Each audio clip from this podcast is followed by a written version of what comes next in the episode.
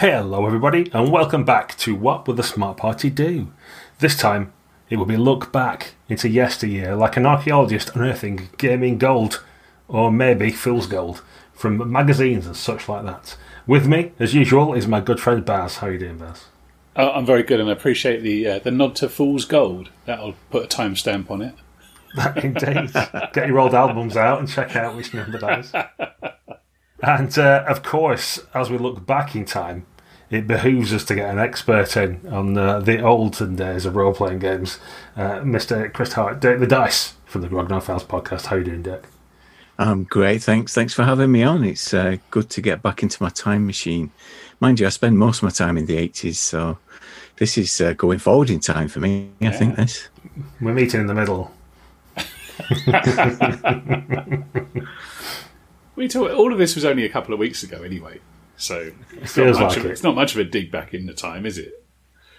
Not at all. So, uh, all of us have been kind of like digging out, going into the loft or other places where we might have secreted away magazines and pulled them out and started having a, a flick through and stuff like that. They are curious objects now, looking back, as, as Baz has just mentioned there. It sounds like the 90s to us is probably a couple of weeks ago, but in reality is decades ago. So, um, it, it was quite an eye opener for me just looking at magazines and looking what the adverts are like, for example, or state of the industry posts. All that seems very strange now. I don't know how you guys just found the initial just looking at things like hand drawn adverts or things with fax numbers on, or you know, full page adverts from Wizards of the Coast saying, This is our new helpline number, please ring us and contact us with your problems.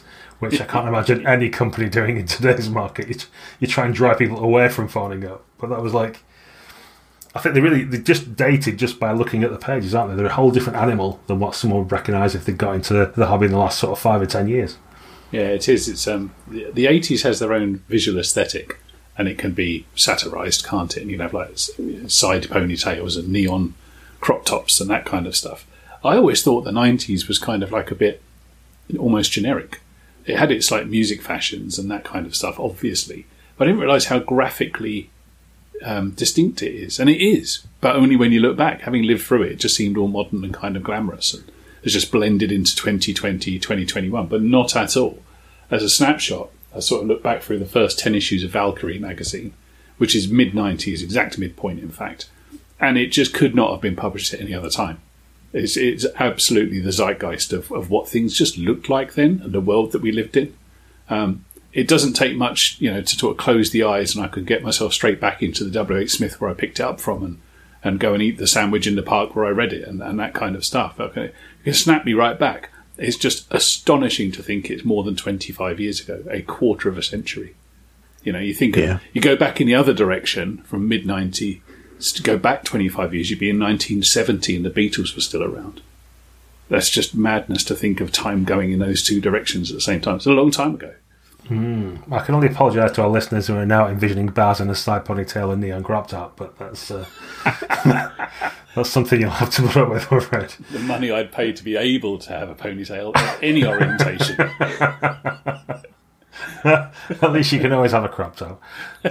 So, uh, uh, Dirk, I guess I was looking at uh, Valkyries and stuff like that, magazines of probably the 90s, but I guess that was when you were in the deep freeze. So, so maybe you've got.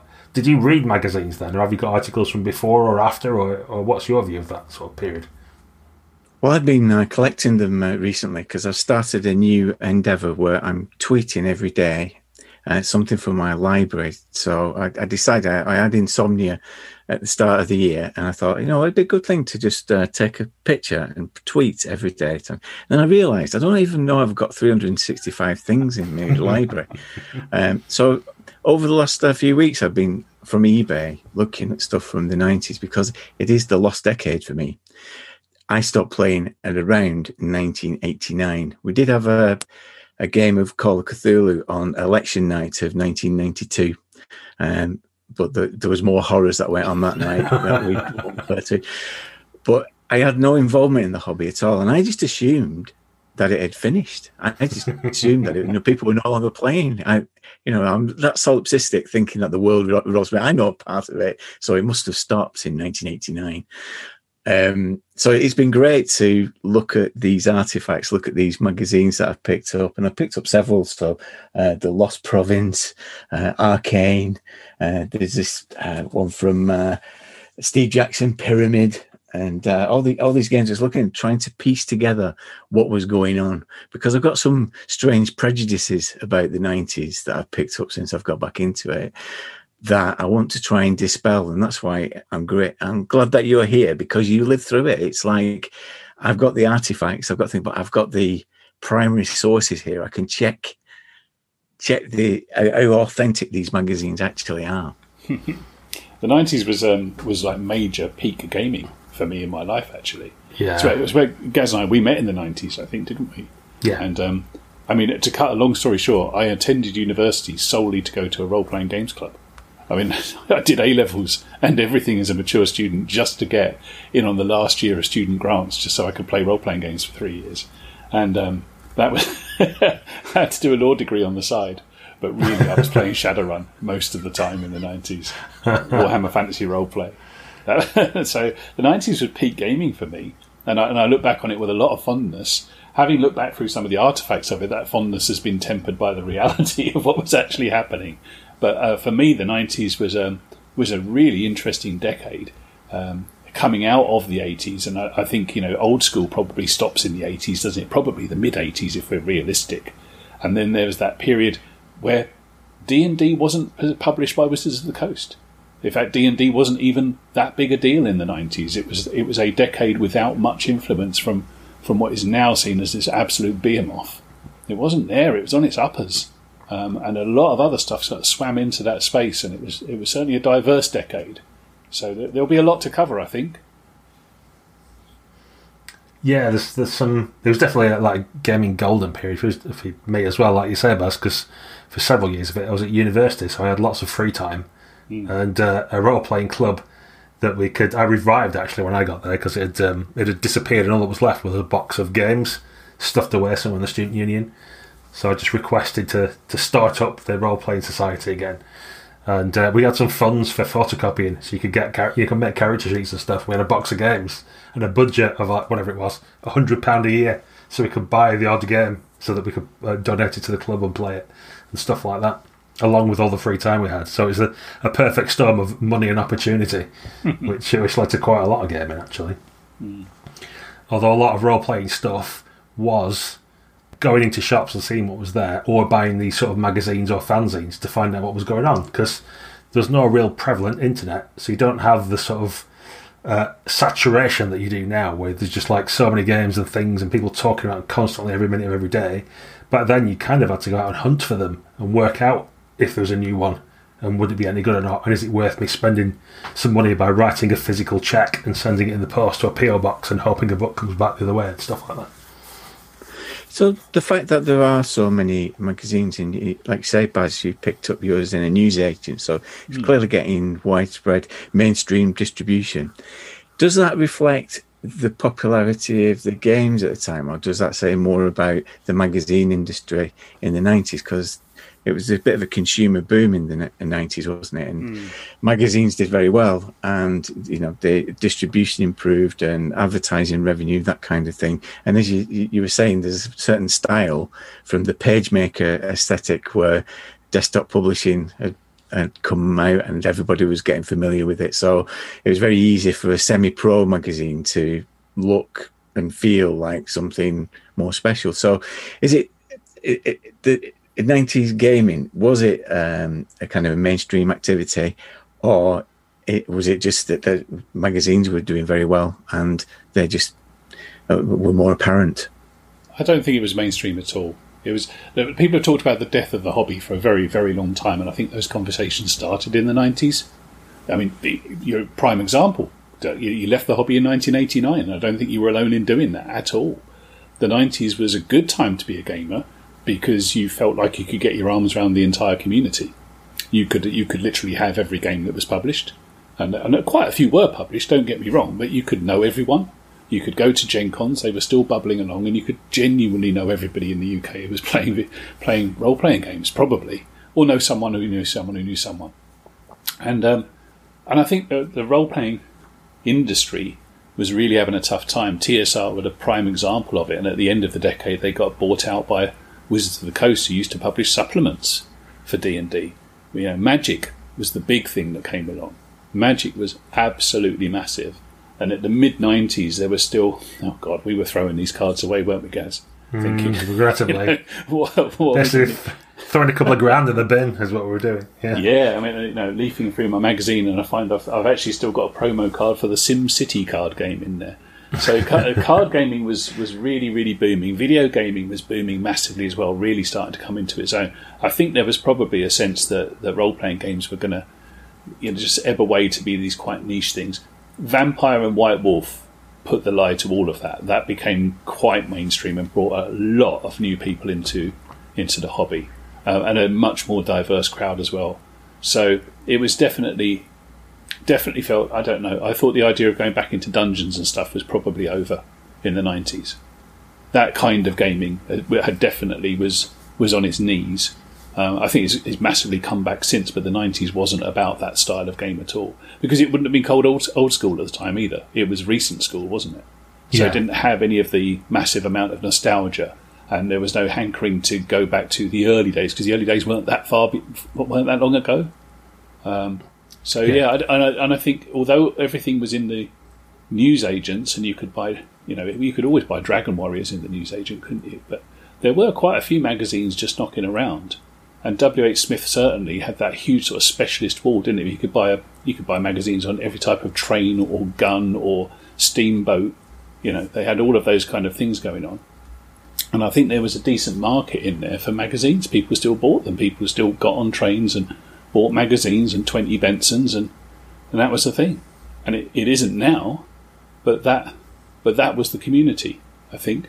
You know, the letters page and the idea of some kind of level of home publishing. Because Valkyrie certainly looks home published when you look at it now. Arcane was kind of like the posh boy on the block. Very glamorous, you know, very, very glamorous and glitzy, not a huge amount of content. I, when I um, left college at the start of the 90s, there was this sense that desktop publishing and uh, cheap printing that everybody would have their own fanzine. Hmm. I've got um, I've got this here, Factsheet Five, which wow. was produced by uh, Mike Gunderloy, Gunderloy, and he uh, produced a Factsheet Five every month, and it listed all the fanzines that were available and you send off for the mail order, and there's uh, ten thousand listed just in the US alone. So it was a boom uh, time, and I, I, was really into it because I was at that time I was into uh, science fiction, small press publishing. I was involved in that for uh, a short period of time. This uh, sense that um, you know, this this is going to be the new wave of uh, creativity that everybody would express themselves through magazines. And in a sense, it sort of has turned out like that, hasn't it? Because with the advent of the internet, the people are pub- self-publishing and they're self-publishing, and uh, the proliferation of different uh, narratives that are out there and different hobbies that are represented in very minute audiences. Dare I say it, like podcasts, mm-hmm. with very small but dedicated audiences uh, listening. But when at the start of the nineties, uh, for us, it was going to be through magazines. It was going to be magazines that were going to do it. Yeah, and, and for other things, that's how you. How else do you find your audience? You know, you, people did small press publishing a little bit as well, but like, how do you get your game or fanzine or whatever in front of people? And it's only by word of mouth, or if you put an advert in a magazine. That that's like there is no like we sort of forget a bit how ubiquitous the internet is and how easy it is to find other people like you, no matter what fetish or hobby or whatever it is you can find other like-minded people have always been there but you can never reach them before. And uh, that, that's the thing. Magazines were basically the internet to a certain degree in terms of getting people together or providing a focal point. Uh, so that, you could. That's why I went to university. To, yeah. Sorry, yeah, to talk over you. I literally went to university in order to get a gaming group because I knew that they would have one. I've I've got this quote here from uh, Arcane. In 1996 uh, about the internet. It says, uh, The more we delve into it, the more we're convinced that the internet is the role player's paradise. The incredible wealth of gaming information waiting on the other side of that modem is almost overwhelming. I know Valkyrie for certainly the first few issues had um, the net and had like a double page spread of what was happening in computer gaming and stuff, and I thought that's surely there were computer magazines, but thinking about, it, I'm not sure whether they were or not at that point or how how big they were. But even even in a role playing magazine, they felt the need to sort of like put a couple of pages aside for this futuristic thing that might be might be where things are heading, I guess. But then mm. equally, there's pages of adverts for miniatures and stuff like that, and live action role playing and other things that I don't know seem. I think some of these magazines, when I look back, seem quite disparate. The, the internet and the future has brought people together in some ways, or provided opportunity for lots of little groups. But um, the old magazines seem to have to have a bit of everything to try and cater to everyone, which I think might have meant that like a lot of it wasn't relevant to you. I don't know. That's how I felt looking back mm. at some of them now. Was like a lot of the pages. I just thought I don't care about any of this. Like, why is this in my role playing magazine? In my head, when I think back to the early White Dwarfs and other things, it's all just full of like cool role playing stuff. And now I look at them and think, there's just pages of dross in here. where's, the, good stuff about games? You know. Yeah, they were packed out with um, uh, half the magazine of most magazines was reviews, and and that's that's typical of magazines in the nineties generally. I think you know Q magazine in the nineties would be like your your touchstone. I mean, uh, that's a, a, thick publication at the best of times. Half of that was reviews, um, and that's that's true of role playing mags as well. Because again, to your point, guys, the only place you could get them, apart from like speaking to a mate, um, you wouldn't know that what was coming out. You wouldn't know what was being released. And the reviews, I think, were really quite important. And I ended up writing a lot of reviews for Valkyrie actually because they had they had more stuff coming out, and reviewing stuff is quite difficult. But it's dead easy to get people to do it for you because you just give them the copy, the product for nothing. And uh, you know, when you're kind of product and money starved like like I was in the nineties, that was very very easy. Yeah, I'll, I'll read anything, and you would read it as well, like cover to cover, and try and play it and put your best into your 300 words on Sprawl Site 6 for Shadowrun. labour really hard over whether it was a two or a three star publication, thinking, oh, I better not mark it down too low because maybe they won't send me any more stuff. And I've got like, you know, I've tapped into the FASA mother load here. it's drip, drip, drip of books coming. But yeah, but those reviews were fascinating. And looking back, 25 years later, my eyes are still drawn to reviews. I like nothing more than reading a review of a book I've already got strangely, mm. just to find out if people agree with me. See if they're wrong. yeah. One of the, the curious things, I, think I was up to like Valkyrie 3, and there was a, um, a review of Nephilim. And I just mm. thought, I've got deja vu, but this doesn't feel right. And I checked back again. It's in it's in, a, in episode one as well, or issue one. Like there's like a pre-release into they do for a full page, and then a couple of months later they do another full page review, and it's like, what? that just seems I don't know. There feels like an element of padding to it or something like you know one. And what, what else did I find in there while I'm while I'm having him on? Uh, stuff like there's a guy who written you know more or less a full side of A4 as a, in the letters page, but he was also one of the reviewers and had written an article. So I don't think you get to be on the readers' letters page if you're also like a contributor to the magazine as well. That just feels a bit weird. That doesn't feel like a different thing that you're tapping into. It just feels like you got the same guy just wrote another 400 words or something. This this comes back to a, to a point that the Dirk was making earlier. When we look back at White Dwarf, I don't know how you guys felt, but I always knew the names in White Dwarf really, really well. Your Marcus Rowland, your Phil Masters, people like that. The idea of spending any time with those guys was like me asking to spend time with the Rolling Stones. They were my heroes, and you know, untouchable, unreachable. I wouldn't even have known where to start. Uh, at least I didn't move to Nottingham, although I did think about that too. But I just didn't. They were stellar, a pantheon of, of writers for White Dwarf. Well, as a writer for Valkyrie, I could tell you the pantheon was a whole lot less stellar. There was vanishingly few of them. There was basically Dave, his his partner, Tina, and uh, and John was the third one, and they and the four of us would often sit round a table in a pub in Southend, and, and I think this isn't quite the White Dwarf vibe I was hoping for because the 90s it had all shrunk in on itself. They were lovely people, don't get me wrong, but it was much more kind of, I don't know, amateur. I mean, we, there was prozines knocking around, but there was a handful of people involved, and I always got the impression you would have to fight hard to get your article published in White Dwarf. You didn't have to fight hard to get stuff published in, in the other magazines of the 90s. The hobby was much, much smaller, and, and if you were prolific in a Marcus Rowland type way, you could probably get your stuff into print no matter what it was, honestly. It was just smaller, um, and that made it kind of comfy, and that everybody knew each other, and you know, we, we would hang out at conventions and come around each other's houses and have a drink and stuff. So there's a certain level of bonhomie, but it was a bit ramshackle, if I'm honest. Can I, can I put forward uh, some of my prejudices that I've got about 90s gaming that I've gathered? And I, they are prejudices, so they're not based on any evidence and they're there to be debunked. All right. So, my, my first one, and it, it taps into something you're just saying, is that it's very much about it was all kind of inward looking and using the smart party equation. There's a lot of talk about the role you know, about characters and that kind of thing.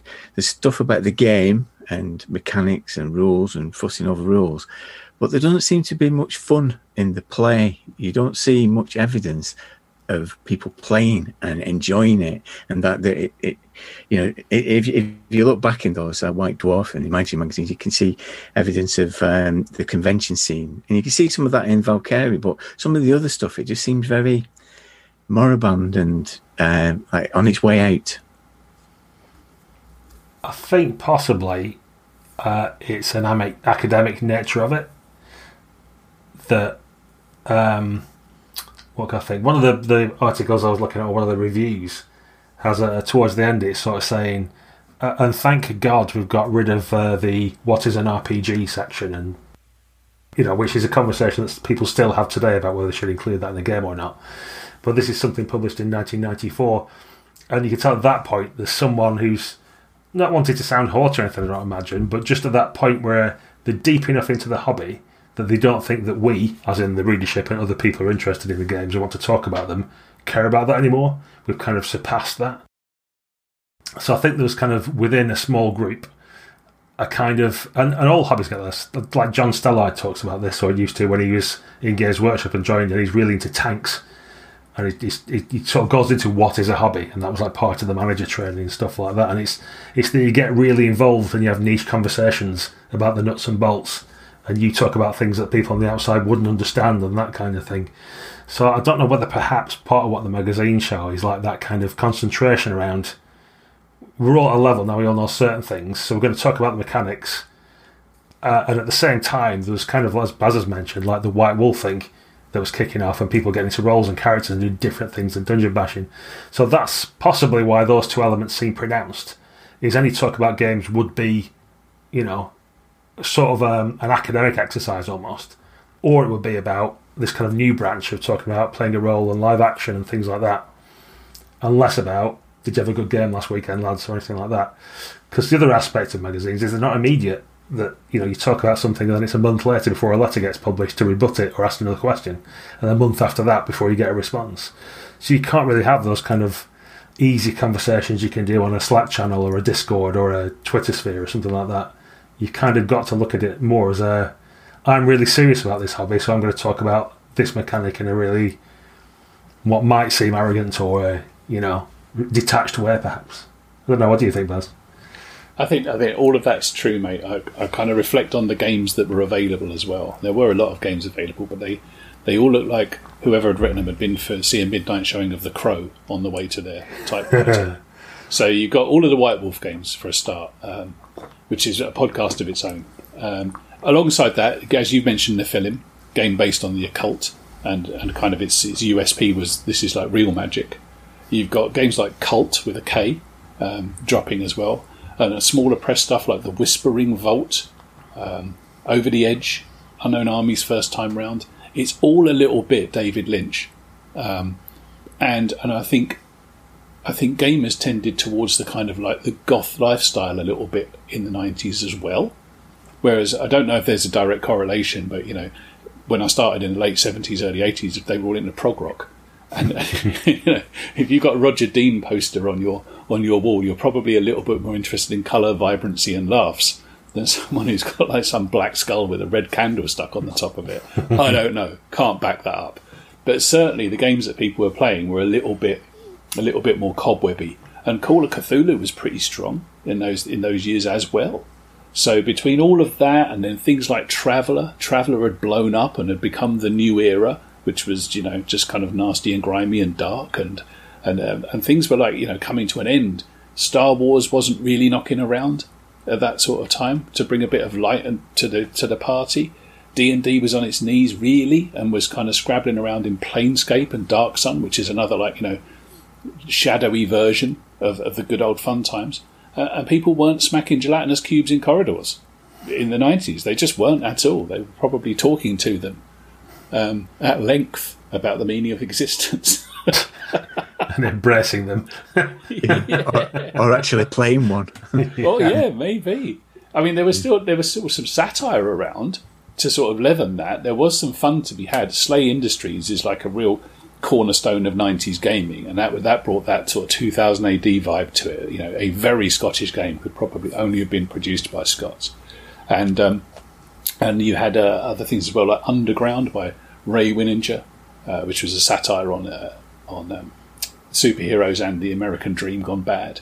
You know, it was just that decade where everything had to be a bit postmodern, uh, and it's difficult to smile when you're being postmodern the only other things I can think of, there seems to be like an edge as well of um, you had stuff like Castle Falkenstein mm. or Tales of Gargentihr, and but they never really seem to stick. I don't think they seem like good games, but they, like so they went in with the vibe of the rest of the decade to a great degree. So there were people trying to produce other stuff. I just don't think it was on brand. Yeah, yeah, that's fair. That's fair. I mean, yeah, a lot of the games were uh, people were coming out of the '80s where you know they'd had their fun. and, and, and, gaming had become a teenager, hadn't it, by that point? And and gaming had become that kind of teenager that likes to drink cider in a graveyard. And who doesn't? who hasn't done? Let's face it, you know. So it was all getting a little bit more grown up, and we had some very academic journals come out too. Things like um, I want to say interactive fiction. I think was a, was a, a, not even a magazine. It was like a quarterly thing that was kind of perfect bound, and, and that treated role playing very seriously and and everybody was getting more serious about their hobby because the hobby was late teens by that point, and and had decided to get more mature, whatever that means. Um, and what it tended to mean was was katanas and trench coats in every game, all round. Please, let's have some of that. I think probably, and that's that's true in broad strokes. I think where your fun comes from is stuff like Gen Con UK. So mm. for a UK market, there's always been a Gen Con in, in America, obviously. But we went to, you know, I think Camber Sands it was that originally. I didn't make it one of those, but uh, and Loughborough University, they were that's like a massive event. This whole university campus given over to gaming, and for four days, or what it was every year, you could turn up there, and it's full of other gamers, and it was all enclosed. The real world wasn't there, wasn't allowed in, and it was a real bubble. That's kind of like where you met. That's kind of where the fun was at, if you know what I mean. There's all kinds of events. There was crazy parties going on. There was like at least six different bars on site. There was Rocky Horror Picture Show conventions and live action things, and people dressing up. Millions of games being run, all kinds of events and stuff. Um, but they were like the, that's like a highlight of the year thing. That was like a, a real kind of I don't know. It felt like um,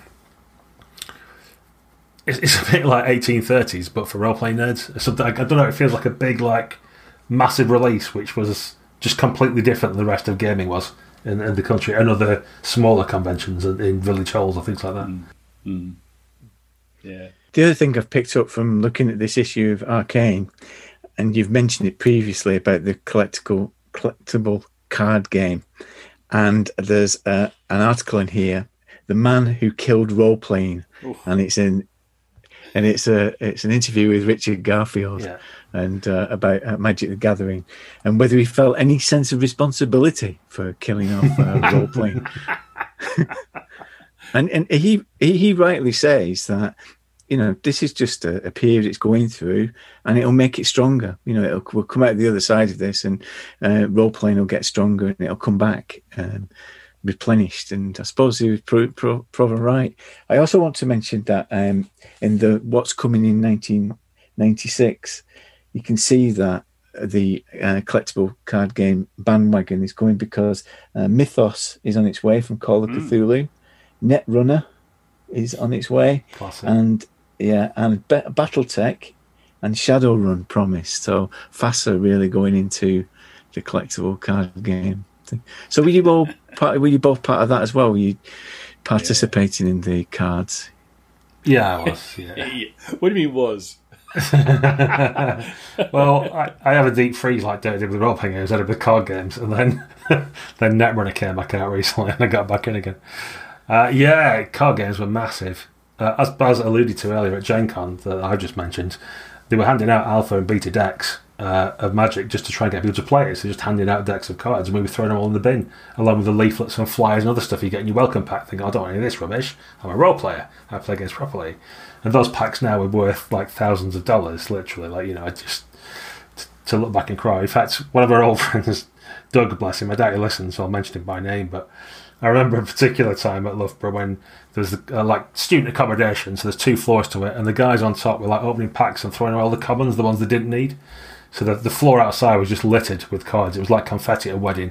And Doug was just scrabbling around because he'd got new into card games and just like picking cards out the mud and cleaning them off and stuff. It's like, where's your self respect, man? But we sort of went to an event there and couldn't get in, and it seemed a surprise because card games were quite new at that point. And within a year or two, it was like money was involved, and you had to pay a reasonable amount of money to play them, and there's prize money, and it's just it just escalated and got bigger and bigger and bigger, and it's one of those weird things that, like magic, exploded, and they're still now bigger than ever. They've sold I don't know how many it is. There's some, something in one of the magazines I read about selling sort of 300 million cards or something, and they was explaining how great that is.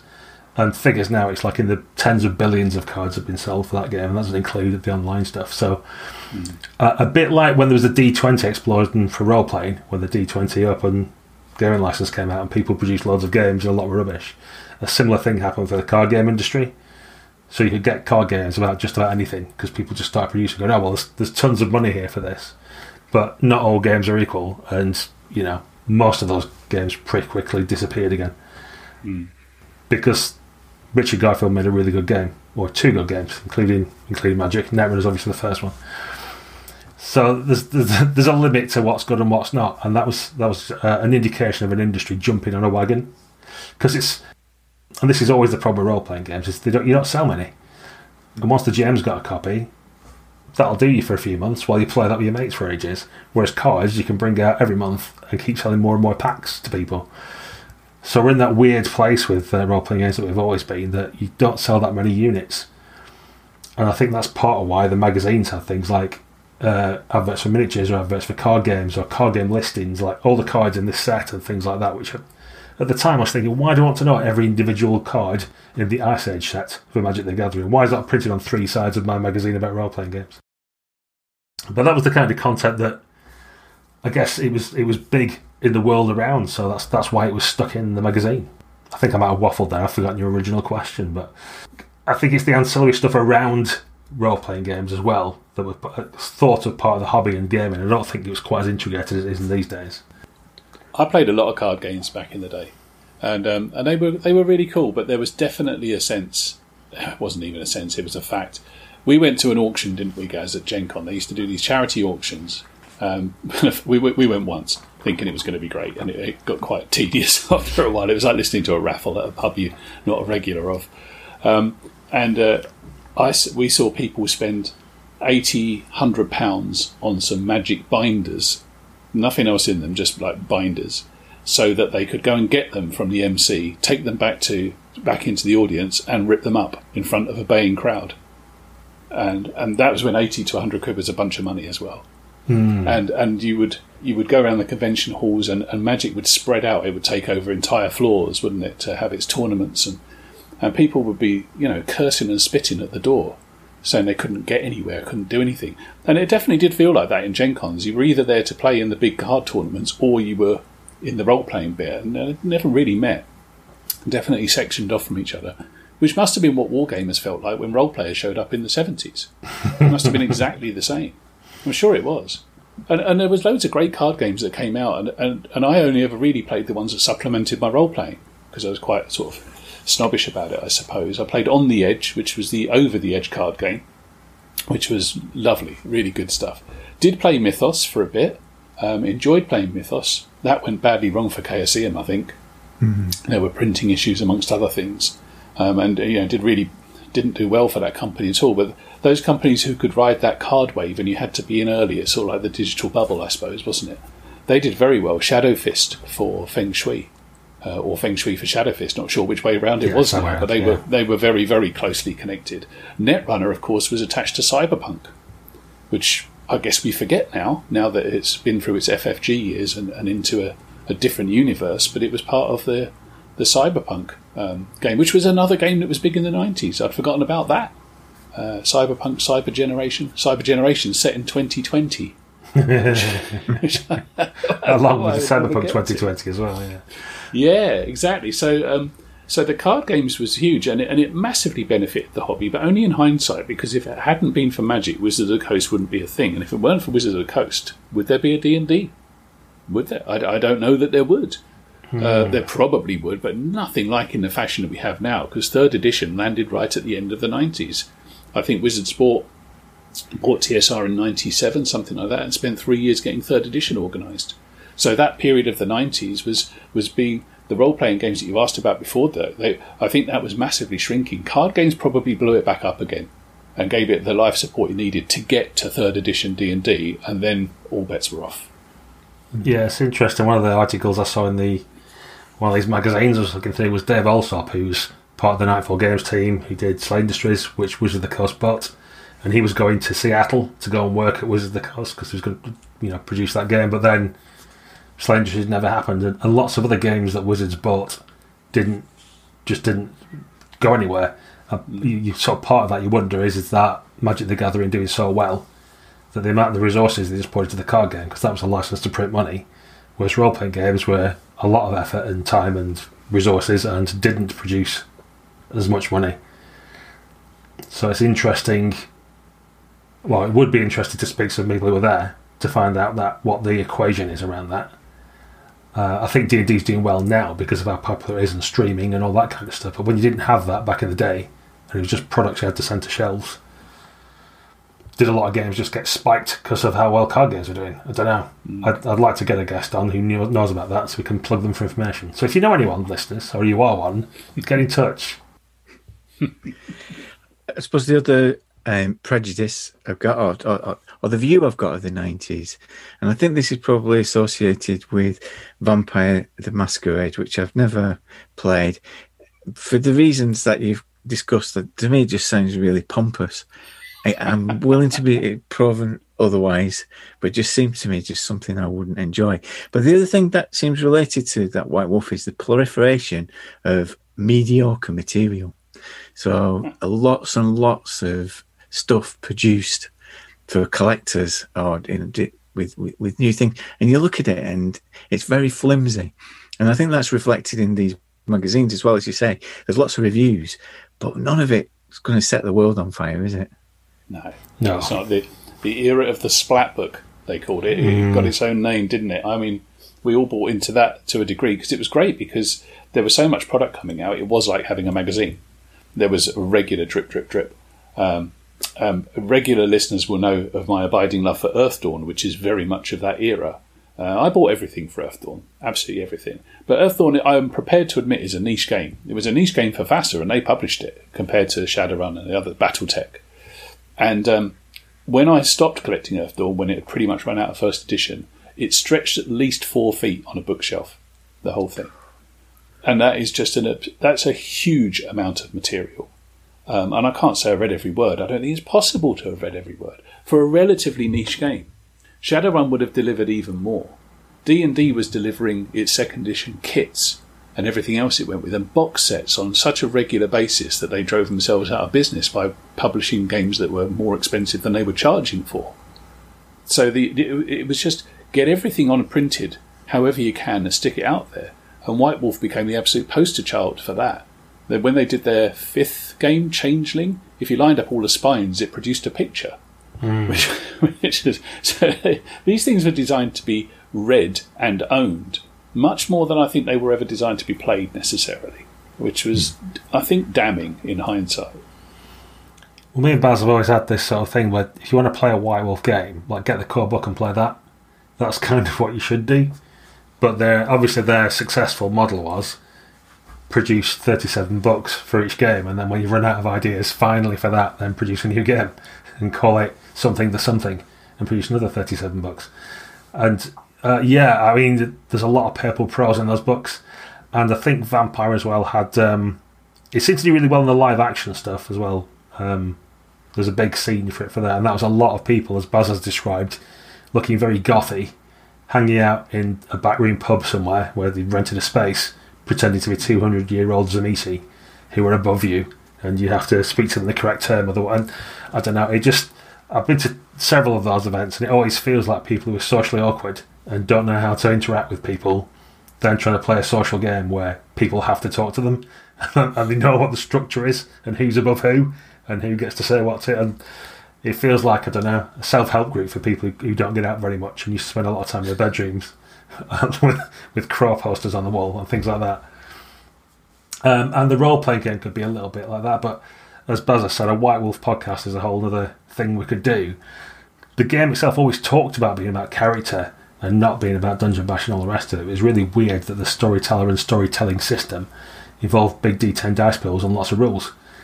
And like there's that, that odd dichotomy. I think it's why the live action did so well in the 90s was that you didn't have to deal with all the rules that came with it because they didn't help you play the narrative game that the game told you it was about. But yes, there's a certain element about being a, a powerful vampire of the night who can dominate people and get them to do whatever you say and, and all that kind of stuff and be a bit kind of. Now you're selling it to me. Now you're selling it to me. Yeah. I'll come back and uh, you play Vampire of the Masquerade with me, and uh, I'll join in. And I've got a bit of a game for you because in uh, this issue of Arcane, I've got it's got a list of fanzines uh, that were uh, available at the time, and this is called the Stack Waddy game. And I know Baz that you listen to Word in Your Ear podcast with Mark Ellen and uh, Dave Hepworth, and they play this every time. And the idea is is that you got a band name. Yeah, love it. Yeah, it's it's great, isn't it? And uh, it's, you know, it's, what, what can go wrong with two old farts trying to remember stuff? I mean, it's a winning formula, I think. I wish I'd had noticed. I could have done a round of this. So, so Stack Waddy game. The idea is is that um, picture a band name and one of them's a ringer, and you've got to try and guess who, which is the ringer from the band names. So I've got this, and you can play this at home. So I've got 90s fanzines or lyrics by Shaun Ryder, Little Hulton's Finest, The Baggy Bard of Salford. So are you ready for this? Okay. I'm not going to get more ready if we wait too so long. what? One one of these is a Shaun Ryder lyric, is it? And the other, however many, Yeah, are what- legit yeah. fanzines. So you're going to see whether it, well, let's see, let's see how we go. So let's go with Life's Rich Pageant. Life's Rich Pageant is that a fanzine from the 90s or is that a lyric by Shaun Ryder? Oh, well, that that's um, that, that I'd, I'd be prepared to stake decent money on that being a fanzine. That's the name of an REM album, a very fine REM album, and I seem to remember that that was a fanzine as well. I can almost picture some like Tudor style black and white art with like a, a banner or something fluttering. Was- So yeah, I'm going to go fanzine. You're quite correct. It's a fanzine. It's a fanzine. Try this one then. Sumo's Karaoke Club. Sumo's Karaoke Club. Is that a lyric by Shaun Ryder or is it a fanzine from the 90s? I feel like a lot hinges on the spelling of sumo. Does it have a silent T on the, at the front? No, no, no. It's uh, It's just the traditional, the, the, the vanilla way. Right, Yeah. okay. Default sumo then. Okay. Karaoke. And it's club spelt with a K. uh, no, it isn't. It's about with a C. This feels like one that's probably a fanzine, but we're meant to think it isn't. I don't know. I, I, that feels like a lyric to me. I don't know. No, I'm, I'm going to go Ryder because I think if it were a fanzine, typography suggests that you would you would say club with a K, but if it's a lyric, you would never write that down with a K. It's it, you're well, you're both wrong with that one. It's it is a fanzine uh, from uh, Mike Siggins, and according to Arcane, it says who's not afraid to print what he sees as the truth. So that's one to look forward to. I am. Okay, what about this one then? Standing in the pews. Standing in the pews. Is that a Shaun Ryder lyric or is that a fanzine from the nineties? Standing in the pews. Pews. That sounds like a lyric Pews to involved me. in gaming. Pews. People don't people don't cross over between organised religion and role playing. Sounds a bit gothy to me. Does sound a bit. Yeah, don't try and throw us off the scent with your cadaverous bon mots. That's Oh, do you know what? I could see that being a fanzine, but it might be a fan. It'll be the kind of. It'll have a white rose on the front. It'll be some kind of like. It will be some kind of vampire fanzine, won't it? But I'm going to say a lyric anyway. Oh, Yeah. Uh, guys, you're right. It's uh, Standing in the Pews from Reverend Black Grape, of course. Yeah.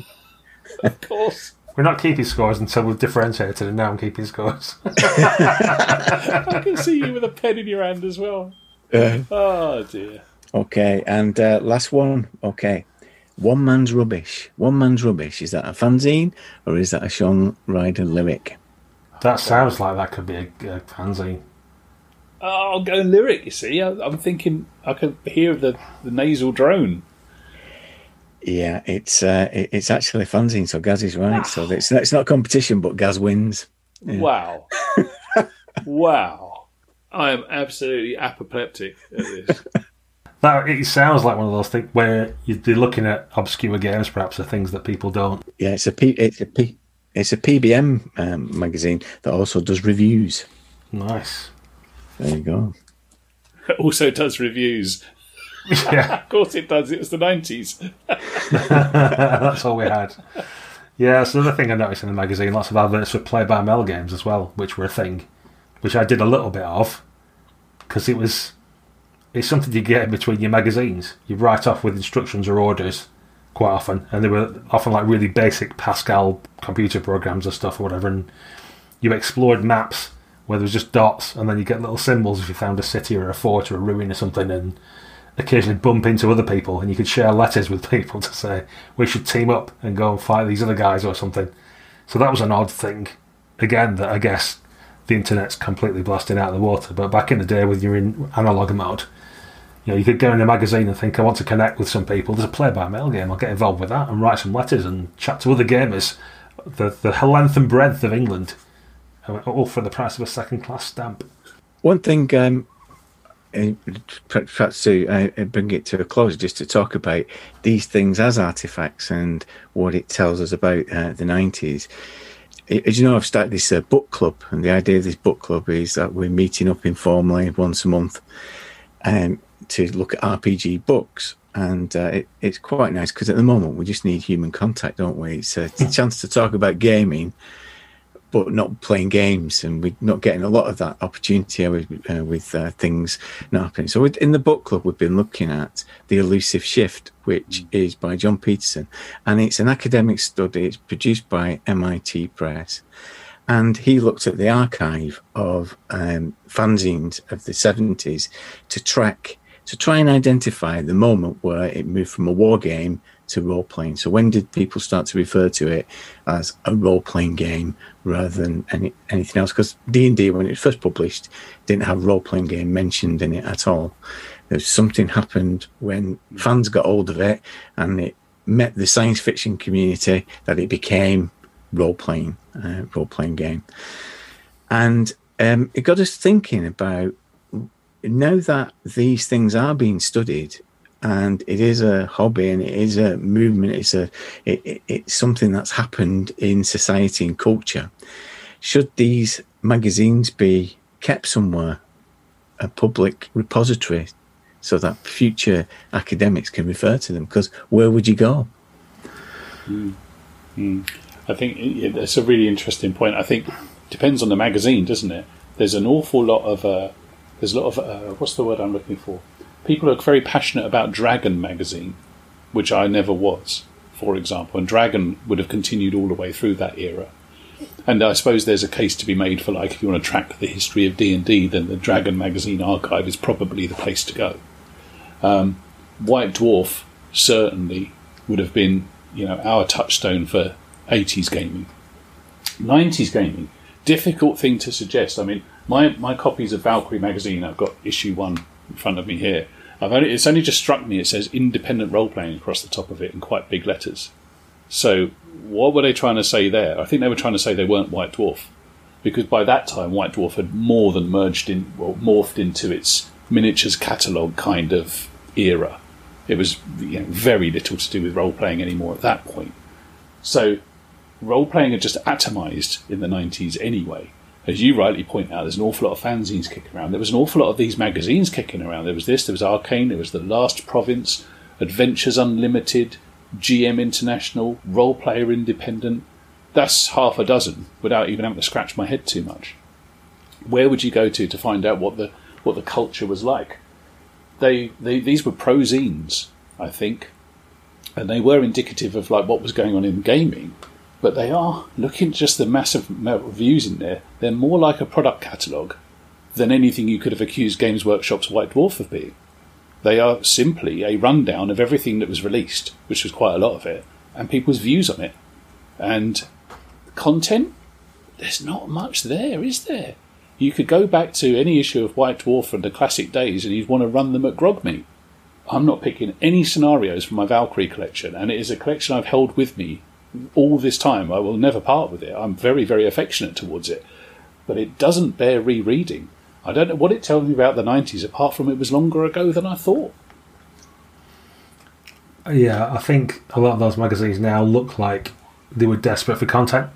I think it goes to what you were saying earlier about, you know, if you could write some words on a page, then you can get published because it was that easy. And I think that's it doesn't feel like uh, something you want to collate in a library as being, you know, top quality necessarily or a zeitgeist of the times. It felt like a collection of what they could get hold of. Mm. Certainly, looking at Valkyrie and stuff, a lot of the scenarios they have in there were for games that they recently reviewed or someone had advertised quite a lot.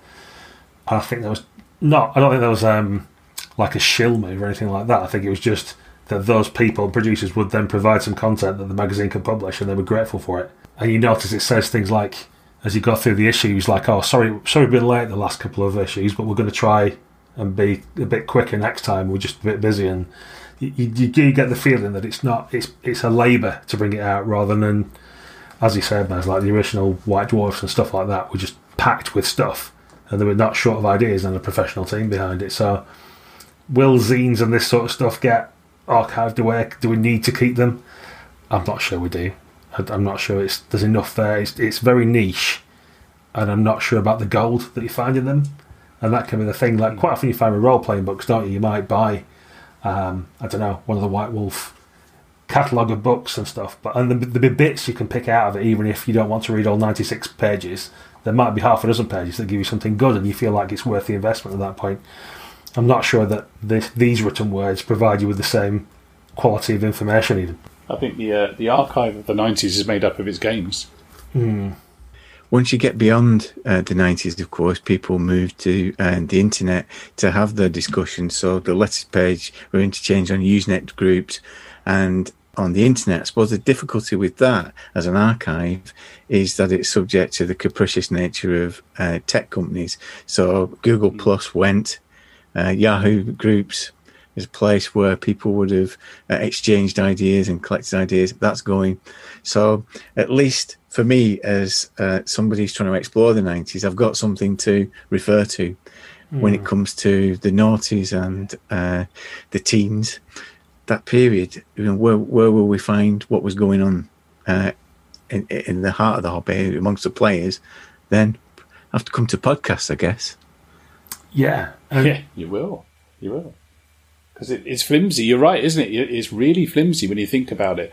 UK Role Players was a forum that Gaz and I frequented a lot in recent years, gone and you know wiped out. And uh, uh, our mutual friend Mike Mason ran a social network for a little while called Ning. You remember that one, Gaz? Yeah. It was like it was like build your own Facebook. There's only about four of us on it but I tell you what, I pumped thousands of words into it. I'd like to have them back. and that was, you know, that was me, Gaz, and Paul Fricker discussing the state of the hobby in the very early noughties, I suppose, wasn't it? Mm. We haven't changed our opinions much. You can just ask us. To be honest, we'll we'll tell you what we think now. But um, at least, yeah, you have got you have got the magazines, which is like the newspapers of the day. And, and I think that that's the difference with the magazines of the 90s. Those artifacts are there, um, and the fanzines too. But they are they do feel a bit like newspapers, as in this is what is current right now. But they feel as disposable as a newspaper. There's there's there's astonishingly few interviews in there, for example. That I didn't see an awful lot of like comment and opinion from the people who are actually making stuff. They were too busy making it. I think. I think the the artifacts of the '90s are those games themselves and those supplements which have just been astonishingly well supported on Kickstarter 20 years later.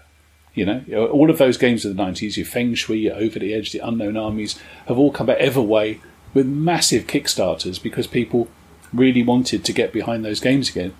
And thank goodness their creators are still around to bring it back and talk about it. You get more talk about Everway now than you ever would have got back in the day. I just I just didn't see that stuff represented in print. So I don't think I don't think necessarily the magazines that I flick through are a fantastic archive, apart from the adverts for shops long gone. It was the time of the friendly local game store.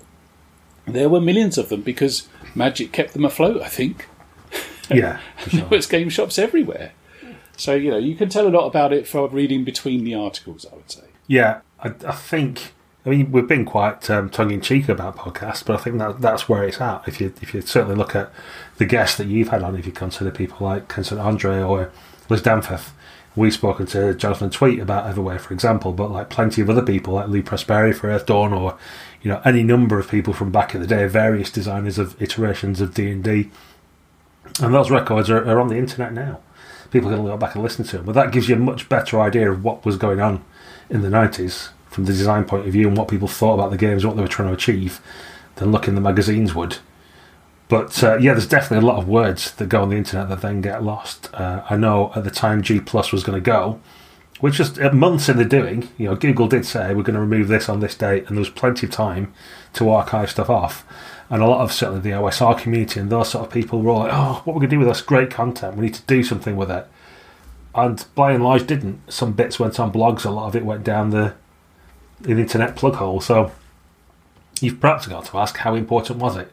If it was really very good, if there was actually that gold out there that people said, why is it not recorded somewhere? Why is it not in a book now? Why is it, you know, I don't know. Perhaps people get just attached to clutter and don't want to get rid of it. But I think the really important bits, the the exciting stories, the design intent, all that kind of stuff, we've in our respective podcasts and others, we're making a good archive of that by speaking to the primary resources, the people that wrote this stuff and designed it, and you know, getting their thoughts and, and, and deeds down the line. And then, of course, because we're old, we, we go back and play old games. And we're in the Pendragon campaign at the minute and stuff like that. That's how do you keep something alive? Well, you keep playing it, don't you?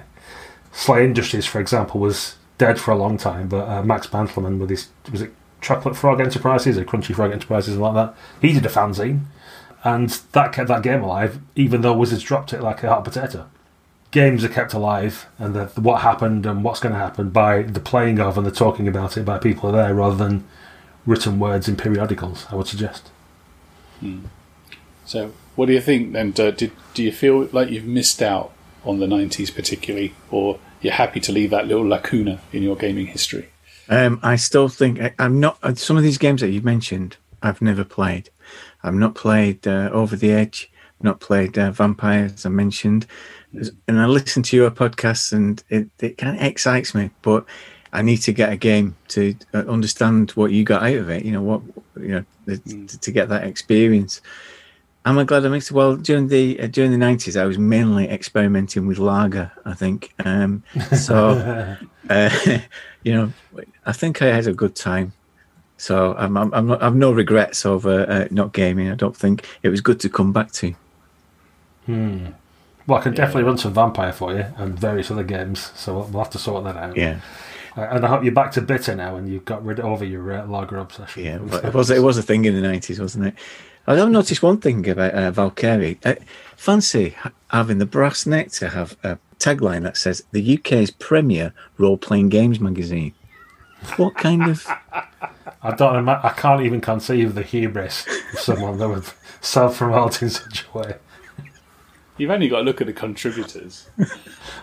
Speaks for itself. Not quite my first published work, but there's plenty of it in there. Unfortunately, I feel we've been a bit, or certainly I've been a bit down about it all. As I say, I had to reiterate, I suppose, it, it was a lifeline. You know, when when there was no internet, and if you couldn't get to many conventions, because certainly at that time we didn't have a lot of money, like it was, that was your fix. That was, you know, like once a month you could go down to your magazine agent and get that and get some gaming content, no matter how weak I might now consider it or whatever, or or perhaps don't the rose tinted glasses aren't quite there anymore. But it was great at the time. You pour over it, you read every word because that was that was all there was. You couldn't get anything else. So it was it was gaming crack for its time. Me too, mate. I, I adore magazines. I have spent more money on magazines about subjects than I have on the subjects themselves. I dare say I've spent more money on music magazines than I have on music, and that, that would take some doing. But I think it's I think I probably have, and I do tend to get slightly obsessed with hobbies, and and those this was the glory years of of magazines being available and being available readily as well. You didn't have to do subscriptions or anything else like that. And and if I saw these things pop up, and with Valkyrie, you never knew when it was going to pop up. To be fair, it, it would sometimes go AWOL for two, three, four months at a time, and then pop back. Um, and we haven't even gone into the storied history of, of, how it gone in its later years. We've just looked at that one year in the middle. Um, but it's notable that it took like three years for 10 issues to come out for a monthly magazine. There's some going. Um, and it had the sheer hubris to put volume one on the first bit. Yeah. But anyway, I loved seeing them when they popped up in the news racks. That was that was good times indeed, and I would read every single word, just like I did with White Dwarf, including the adverts, including the credits page, including the legalese underneath the masthead. All of that stuff was there. I, I would absolutely devour every bit of it. Whether I wanted to play those games or not, I would look at the miniatures section or the the net, the features.